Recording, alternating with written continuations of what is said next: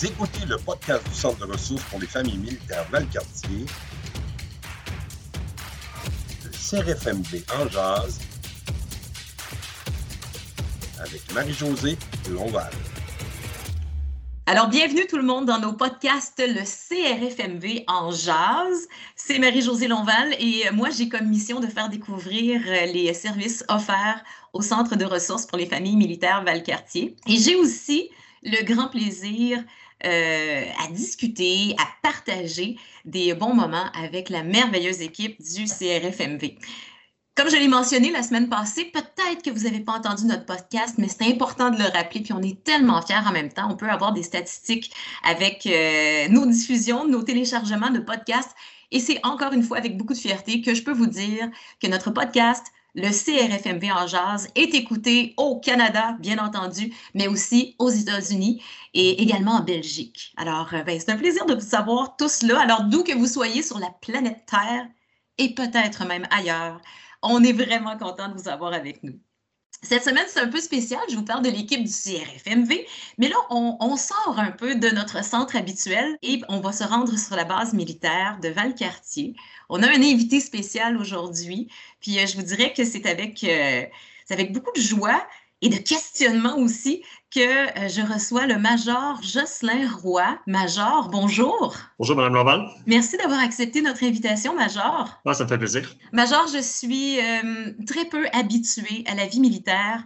Pardonnez-moi d'avance si euh, je commets des erreurs en nommant, si vous voulez, les unités, tout ça. Ça se peut que ça arrive. Mais comme on est dans une discussion plutôt informelle, je me demandais comment je dois vous appeler. Si par exemple, je vous relance pour une question, puis je vous dis, est-ce que je dis monsieur, est-ce que je dis Major? Et comment je vous interpelle? Um, monsieur, Major, Jocelyn, c'est euh, vraiment de la manière que vous êtes le plus confortable. Donc, on reste, on reste dans, les, euh, dans la politesse, si je m'exprime ainsi, c'est correct. Oui, oui, c'est parfait. Est-ce que vous voulez décliner votre poste, s'il vous plaît, Major? Oui, fait que présentement, je suis commandant de la compagnie B au 2e bataillon Royal 22e Régiment. Est-ce que vous pouvez nous expliquer euh, vos fonctions, ce que vous faites exactement, combien de, personnes euh, sont sous vos ordres? OK, fait que présentement, la compagnie B, là, c'est euh, une sous-unité de 132 soldats. on est une compagnie d'infanterie mécanisée, donc on travaille principalement avec le VBL-6, là, qui est notre véhicule principal. Et puis, on est présentement là, en, montée en puissance là, pour un déploiement éventuel en, sur Assurance en Lettonie. Quand on dit une montée en puissance, moi j'ai appris ça dernièrement, c'est euh, les préparatifs, c'est qu'imminemment, il va y avoir quelque chose, il y a un déploiement. Euh, une montée en puissance, c'est la préparation vers ce déploiement-là. Ça consiste à quoi exactement? Qu'est-ce que vous faites? Donc, euh, l'entraînement qu'on exécute va tout le temps augmenter de niveau. C'est-à-dire qu'on fait de l'entraînement individuel, on fait de l'entraînement collectif. Puis, l'entraînement collectif inclut toujours de plus en plus de gens jusqu'à temps qu'on atteigne un niveau de validation qui nous est demandé par, euh, par le théâtre. Fait que dans ce, dans ce cas-ci, on nous demande de nous déployer en compagnie. Et d'ailleurs, dans l'exercice euh, de la fin de semaine passée, nous avons été validés et puis on est certifié le prêt à partir en Lettonie. J'ai euh, travaillé longtemps dans les communications, puis c'est la première fois de ma vie que j'ai la chance d'interviewer quelqu'un qui est haut gradé dans l'armée. Donc, on, on, va entrer un peu dans votre parcours. Moi, ça m'intéresse de savoir comment vous êtes devenu major, comprenez-vous? Donc, on, va commencer, on va commencer au départ. Euh, Major Roy, vous avez grandi dans quelle ville? Vous êtes de où? Moi, je viens de la petite municipalité de Cantley. Euh, c'est une petite ville dans l'Outaouais. Euh, je suis enfant unique et puis je suis le premier militaire de ma famille. Donc, moi, à l'âge de 16 ans, lorsque j'ai fini le secondaire, comme à peu près la plupart des jeunes de 16 ans, je ne savais pas trop où est-ce que je voulais m'en aller avec ma vie. donc, j'ai décidé de m'inscrire au cégep en génie civil. Puis, en même temps, euh, j'ai décidé de joindre la réserve. Donc, euh, je suis devenu soldat au régiment de Hall en 2004. Et puis, c'est ça qui m'a permis un peu de tâter le terrain, là, puis de savoir si la vie militaire, c'était pour moi. Euh, je me suis rapidement rendu compte que plus l'armée m'en donnait, plus j'en demandais. Donc, c'est là qu'après deux ans, j'ai décidé de m'inscrire au Collège militaire royal du Canada. Et puis, en 2006, je suis allé à Saint-Jean-sur-Richelieu pendant un an. Puis j'ai fini mon bac à Kingston euh, trois ans plus tard. Donc, si vous étiez à Saint-Jean, c'est que euh, vos études ont été euh, dans le cadre de l'armée canadienne. Les forces armées était votre pourvoyeur, si vous voulez, pendant que vous étiez étudiant. Oui, c'est ça. Fait que les, les études que j'ai faites au Cégep m'ont permis d'accélérer un petit peu mes études au Collège militaire. Mais pour faire une histoire courte, effectivement, euh, j'ai fait un bac en études militaires stratégiques. Puis euh, ça, ça m'a permis d'obtenir ma commission d'officier en 2010. Et toujours dans le dans l'idée de savoir comment on, on part, on est soldat, ben en fait, on est dans la réserve dans, dans votre situation, on devient soldat, on devient à temps plein. Comment on devient major? Vous avez eu des cours, vous avez eu des formations. Comment ça se passe? Oui, fait que la formation de base d'un officier a tendance à changer là, à, intervalles relativement réguliers à travers les années. Euh, lorsque moi je l'ai fait, euh, c'est à travers quatre phases. Fait que la phase 1, qui était la, phase plus générale à Saint-Jean, euh, ça, c'était tout métier et tout élément confondu. Euh, par la suite, la phase 2, euh, qui est seulement l'armée de terre, qui s'est faite à Valcartier pendant un été de temps également. Euh, la phase 3 et 4, là, on, rentre dans, un métier spécifique. Fait dans ce cas-là, c'était le, le, cours de commandant de peloton d'infanterie démonté. C'est à pied seulement. Ça, ça se passait à Gagetown, au Nouveau-Brunswick. Et puis, finalement, la phase 4, qui est la même chose, sauf qu'on va chercher plus le côté mécanisé. Euh, donc, moi, j'ai fait la phase 3 et 4 back-to-back en 2010. Et puis, ça, ça m'a permis euh, d'être muté au 3e bataillon du Royal 22e Régiment. Donc, ça, c'était la formation de base. Euh, par la suite, à travers la carrière, il y a différents cours qui sont offerts. par exemple, ATOC puis EOC, qui sont donnés respectivement là, à Gagetown puis euh, à Kingston. Euh, ça, ça nous permet d'obtenir des postes euh, de plus haute responsabilité au grade de capitaine. Et puis, finalement, j'ai eu la chance de faire le cours de commandant d'équipe de combat euh, également à Gagetown. Et puis, ça, je dois dire, c'est le, le cours le plus intéressant, le plus dynamique que j'ai eu la chance de faire dans ma carrière. Qu'est-ce que euh, vous aviez fait? Euh, c'était supporté par justement le deuxième bataillon du Royal 22e Régiment. c'est là qu'on nous enseigne à commander une compagnie d'infanterie supportée par des chars, des ingénieurs, de l'artillerie. fait que c'est vraiment un cours qui est, qui est rapide, qui est dynamique. Euh, il y a beaucoup de choses qui se passent, puis c'est vraiment, c'est vraiment très stimulant et intéressant euh, pour nous autres. Fait que ça, ça m'a permis d'atteindre les, euh, puis de rassembler les connaissances que j'ai de besoin pour, en ce moment, faire mon travail, puis me préparer à me déployer en Lettonie comme commandant de compagnie. Quand vous parlez de la Lettonie, qu'est-ce qui, qu'est-ce qui se passe là-bas? Pardonnez mon, mon ignorance, là, savoir sur l'échiquier mondial ce qui se passe en ce moment en Lettonie, mais qu'est-ce qui justifie le déploiement auquel vous vous préparez en ce moment? Donc, euh, le théâtre en Lettonie est, quelque chose d'assez particulier.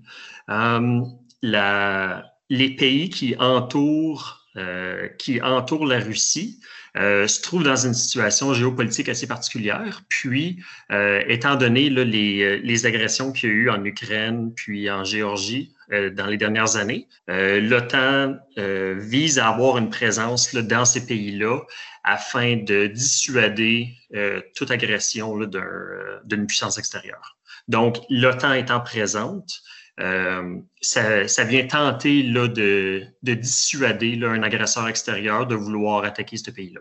Donc, notre, notre tâche, notre, notre rôle là-bas, c'est simplement d'être présent puis de supporter nos alliés. Donc, il y a d'autres pays que le Canada qui vont se présenter là-bas, j'imagine? Oui, fait qu'on fait partie d'une coalition multinationale. Euh, le, le, Battle Group, en français, c'est un, groupement tactique. Donc, le groupement tactique multinational euh, comporte là, de, de, nombreux pays, là, incluant euh, l'Espagne, l'Italie, le Canada, et j'en passe là. Et puis, ça, ça vient, ça, ça vient se coordonner ensemble pour faire une présence de l'OTAN en Lettonie. Puis, euh, il y a d'autres groupements tactiques comme ça dans les autres pays baltes ainsi qu'en Pologne. OK. Je ne veux pas compliquer les choses, mais euh, en tant que personne euh, confinée, qui vit dans un pays où est-ce qu'on a des couvre-feux, j'aimerais savoir, avec la COVID, qui n'est pas présente uniquement au Canada, comment vous allez vous débrouiller là-bas pour respecter les, les consignes ou comment vous allez faire ça? Um, ben, ça va être difficile pour moi de, euh, de vous parler précisément de comment est-ce que ça se passe là-bas, euh, parce que j'y ai pas encore mis les pieds. Euh, cependant, je peux vous parler de qu'est-ce qu'on fait ici pour s'entraîner avec le, plus haut niveau de sécurité possible.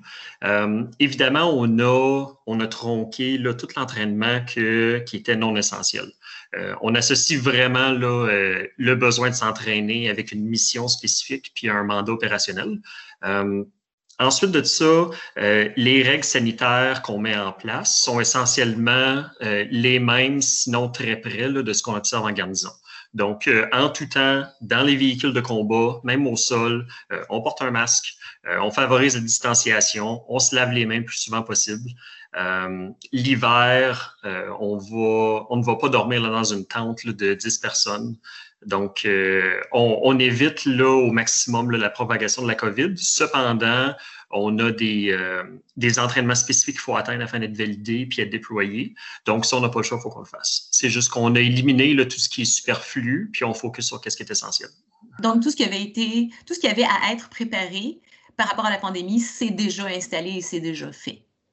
Oui, c'est ça. Fait que la fin de semaine dernière, la compagnie a été validée pour, euh, pour euh, pouvoir se déployer en Lettonie. Euh, on, a vraiment tout mis ce qui, ce qui est en notre pouvoir de mettre en place là, pour permettre une validation, euh, une validation adéquate. Fait que la compagnie est prête à se déployer. Des invités passionnants, pertinents. Le CRFM Vengeurs, c'est pour la communauté militaire, leur famille, leurs proches. Bref, ça jase de nous. De retour dans quelques instants. Un événement festif et interactif qui fera sa marque. Place à la dixième criée de la Fondation du Centre de la famille Valcartier le samedi 16 octobre prochain. Une criée novatrice et créative qui vous fera vivre une expérience dans le confort de votre foyer. Vous ne voudrez pas manquer notre populaire encamp qui sera présenté de façon virtuelle. Une belle occasion de saluer le leadership des familles de nos militaires. La dixième criée de la Fondation du Centre de la famille Valcartier le 16 octobre. Mettez la date à votre agenda. Plus de détails via les pages LinkedIn et Facebook de la Fondation du Centre de la famille Valcartier. N'hésitez pas à nous donner 5 étoiles. Le CRFMV en jazz, ça jase de nous. Major Jocelyn Roy, c'est fascinant de vous entendre parler de, de, votre parcours et de ce que vous allez faire aussi. Si vous me permettez, je vais rembobiner un petit peu, puis retourner. Euh, par exemple, euh, quand, quand, vous avez eu votre cours, euh, que, vous êtes, que vous avez monté en grade dans l'armée, je voudrais savoir, étant donné que moi, je représente le centre de la famille, par rapport à votre parcours tout à l'heure, quand vous avez monté en grade, à quel moment vous avez fondé votre famille? Euh, j'ai rencontré ma conjointe en 2008. Euh, c'était, c'était par accident là, sur un, euh, camp de cadets alors que j'y travaillais là, pour une partie de l'été.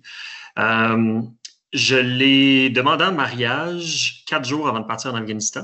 Et puis à ce moment-là, on n'avait pas d'enfants, puis on était, on faisait juste se voir comme copain-copine. à mon retour d'Afghanistan, on s'est mariés. Et puis immédiatement, on, a commencé à avoir nos enfants. Fait que présentement, euh, on a trois enfants. Euh, sont tous nés entre 2014 et 2018. Euh, et étiez-vous au Québec à ce moment-là quand les, les, enfants sont arrivés? Non. Donc, tout de suite après mon retour d'Afghanistan, on a été muté à la base de Wainwright.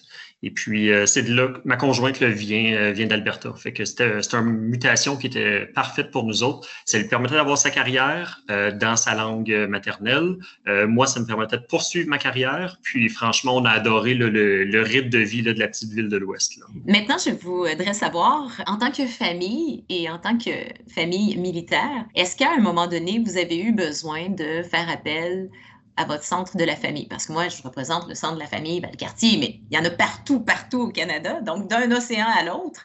Est-ce qu'à un moment donné, vous avez senti, euh, ben regardez, on a, ce, on a ces possibilités-là, on a cette boîte à outils-là qui nous est proposée en tant que militaire, ben euh, allons chercher de l'aide. Est-ce que ça vous est arrivé? depuis mon premier déploiement en Afghanistan, là, j'en ai un deuxième qui s'en vient. Euh, je dirais que le centre de la famille, là, définitivement, c'est définitivement une, une boîte à outils à laquelle euh, j'ai eu besoin.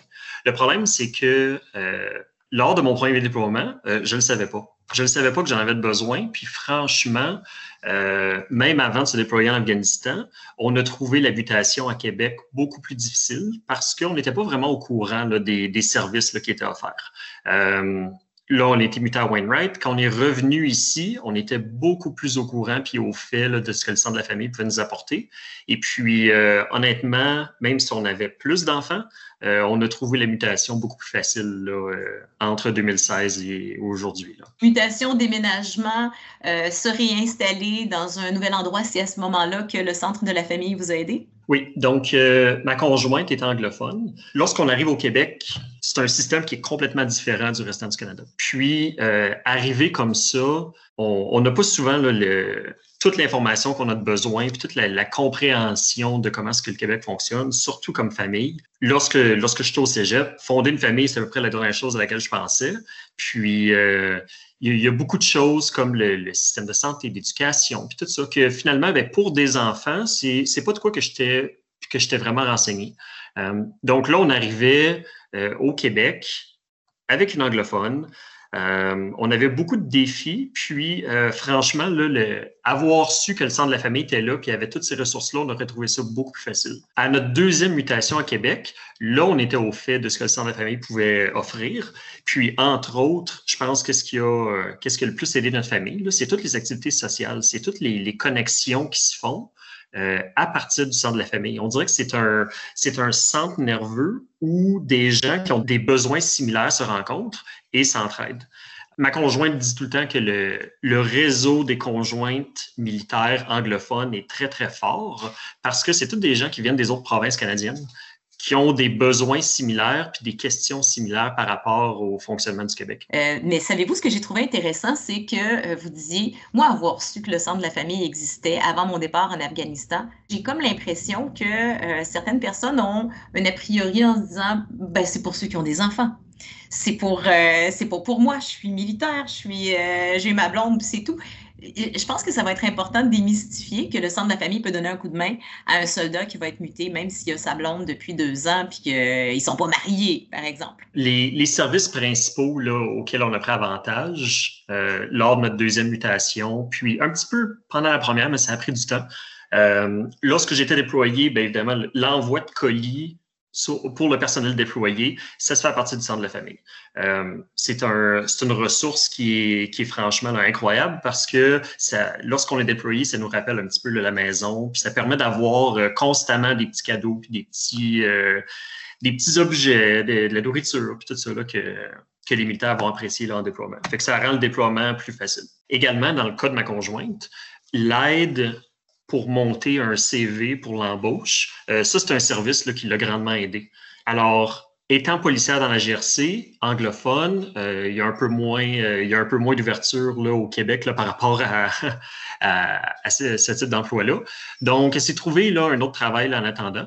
Puis, c'est vraiment le centre de la famille qui l'a aidé à monter son CV et puis euh, faire les corrections, traduire, ainsi de suite. ça, c'est un service que franchement, on ne savait pas qu'il y avait lors de notre première mutation. Et puis, ça nous aurait beaucoup aidé là, euh, si on avait fait nous-mêmes un peu plus de recherche ou si on avait été un petit peu plus à l'écoute. Euh, également, toutes les, les, activités sociales, comme les, les barbecues de, de bienvenue. Euh, bon, là, on retourne un petit peu dans les familles, là, toutes les, les séances de que, les enfants peuvent se rencontrer puis jouer, puis les parents prendre un café ensemble. Euh, ça, c'est toutes des, des, des outils qui sont mis à la disposition des familles de militaires. Puis ça permet d'un peu de briser l'isolement, euh, non pas dans le sens pandémique du terme, mais l'isolement d'une nouvelle famille qui arrive dans la région on connaît pas personne, parfois on parle pas la langue. Puis ça, franchement, là, ça a aidé beaucoup ma famille, là, entre autres. Avec euh, l'évolution des, euh, des, ressources, il y a toutes sortes de, de, de ficelles qu'on peut tirer, dans le fond, pour obtenir de l'aide dans la vie en général. Euh, avec toutes les informations qui nous passent sous les yeux, un million de fois par jour, est-ce que vous pensez que les, les, jeunes militaires, ça passe un peu en dessous du radar? Ce qu'ils ont à la portée de leurs mains. Est-ce qu'ils sont conscients qu'ils ont autour d'eux tout ça, toutes ces offres-là, tout ce dont vous nous avez parlé qui vous aurait tant aidé si vous l'aviez su à un moment approprié dans votre vie? Oui, je pense que le travail de communication, c'est quelque chose qui doit être constant. Fait que je pense pas qu'il y a une affiche ou un site web ou une publication Facebook qui peut régler ce problème-là, mais c'est quelque chose qui doit être constant, puis on doit constamment rappeler euh, les services qui sont offerts. On ne sait pas ce qu'on manque, et puis euh, c'est plus on en parle, puis plus qu'on va utiliser de, de médiums de, communication, qu'on a de chance d'atteindre euh, tous les soldats. Euh, je pense que je peux m'inclure dans, le groupe de personnes qui, euh, lorsque j'étais dans ma vingtaine, je me disais justement, ah, le sang de la famille, ben j'ai pas de famille, fait que c'est pas pour moi. et puis, ça me donnait même pas envie de regarder dans cette direction-là, ne sachant pas ce que je manquais le conseil que, que, je pourrais donner là, à, tout militaire, là, de, peu importe l'âge ou la période qui sont dans leur vie, euh, c'est de poser des questions. En fond, c'est de venir cogner à la porte du centre de la famille et simplement de demander ce qui est à leur disposition. Par expérience personnelle, nous autres, on a trouvé que si le service n'était pas offert, euh, il, allait, il allait avoir quelqu'un qui allait au moins nous, nous, orienter dans la bonne direction pour trouver là, euh, pour trouver solution à notre, à notre situation. Quand vous disiez, euh, ben un peu comme, comme la réflexion que j'avais, le centre de la famille, ça égale, j'ai pas d'enfant, c'est pas pour moi. Euh, dernièrement, on a fait une espèce de, de, de refonte, d'expliquer comme faut à qui on s'adresse. Évidemment, c'est à la communauté militaire, ça c'est sûr. Évidemment, c'est aux vétérans aussi. Les vétérans, c'est pas juste le cinq ans après qu'ils aient été libérés ou qu'ils soient devenus euh, vétérans à cause qu'ils ont pris leur retraite, c'est à vie. leur famille, ben c'est les enfants, c'est la conjointe, le conjoint c'est les parents aussi. Tout ce qui est de la famille pour vous, ben c'est de la famille pour nous autres aussi. Si vous avez mm-hmm. été élevé par votre tante, si votre meilleur ami euh, se fait du souci pour vous, c'est quelqu'un qu'on va recevoir, accueillir puis outiller avec grand plaisir. Puis je compte un peu sur vous aussi, Major, pour répandre la bonne nouvelle dans vos troupes aussi, puis euh, nous faire une petite promo, puis parler de nous autres pour que votre gang soit bien au courant de ce qui se passe avec nous autres. Ben oui, certainement. Puis euh, la perspective qu'on a dans l'équipe de commandement de la compagnie B, c'est que la famille, c'est le terrain vital. La famille, c'est ce qui nous permet de retourner au travail le lendemain. Si ça va pas bien à la maison, euh, on n'est pas focusé sur le travail, on n'apprécie pas notre travail, ça devient tout le temps des forces qui s'opposent plutôt que des forces qui se supportent. Donc, euh, évidemment, pour moi, un soldat qui a des problèmes familiaux, qui a besoin d'aide, c'est facile pour moi de l'orienter vers le centre de la famille parce que j'ai une expérience positive. Mais définitivement, c'est le travail de, tous et chacun de, de partager cette nouvelle-là, puis de, de, partager les ressources là, qui sont disponibles là, euh, au profit des familles des militaires. Je pense qu'on a un style de vie qu'on a choisi, mais qui est particulier, puis qui, euh, qui nous apporte des, des, défis propres à notre profession. Et puis, euh, le sang de la famille ne gagne qu'à se faire découvrir. Moi, je pense que vous êtes un modèle, puis euh, je suis contente que vous parliez d'une même voix avec nous pour euh, promouvoir nos services. Permettez-moi de vous demander, là, on est, on est confiné, on a un couvre-feu, on a toutes sortes de, restrictions. Beaucoup parlent de s'oxygéner, se changer les idées, faire quelque chose de bien. Et, et je vous prends encore comme modèle. Major, que faites-vous pour vous changer les idées, vous aérer l'esprit et penser à autre chose? Um, moi, mon, euh, mon passe-temps, ce qui me permet de m'évader, c'est la course à pied. Je suis, je suis un gars qui fait euh, un peu moins de gym, que je fais un peu moins de, de sport d'équipe sur mon temps libre. Là. Mais la course à pied, c'est vraiment ça qui me permet de, de brûler mon énergie, euh, de, de passer mes frustrations, de, de m'évader un peu là, lorsque euh, lorsque je commence à en avoir trop dans mon assiette. J'ai un chien, un berger allemand qui s'appelle Sam, qui adore courir également. Puis, euh, ça, ça veut dire, Major, que vous pouvez courir après 8 heures. C'est bon, ça. Fait que lorsque lorsqu'on passe beaucoup de temps à la maison, là, euh, parce qu'on essaie de, de, protéger la force au maximum, là, le plus de travail que je peux faire à la maison, je le fais.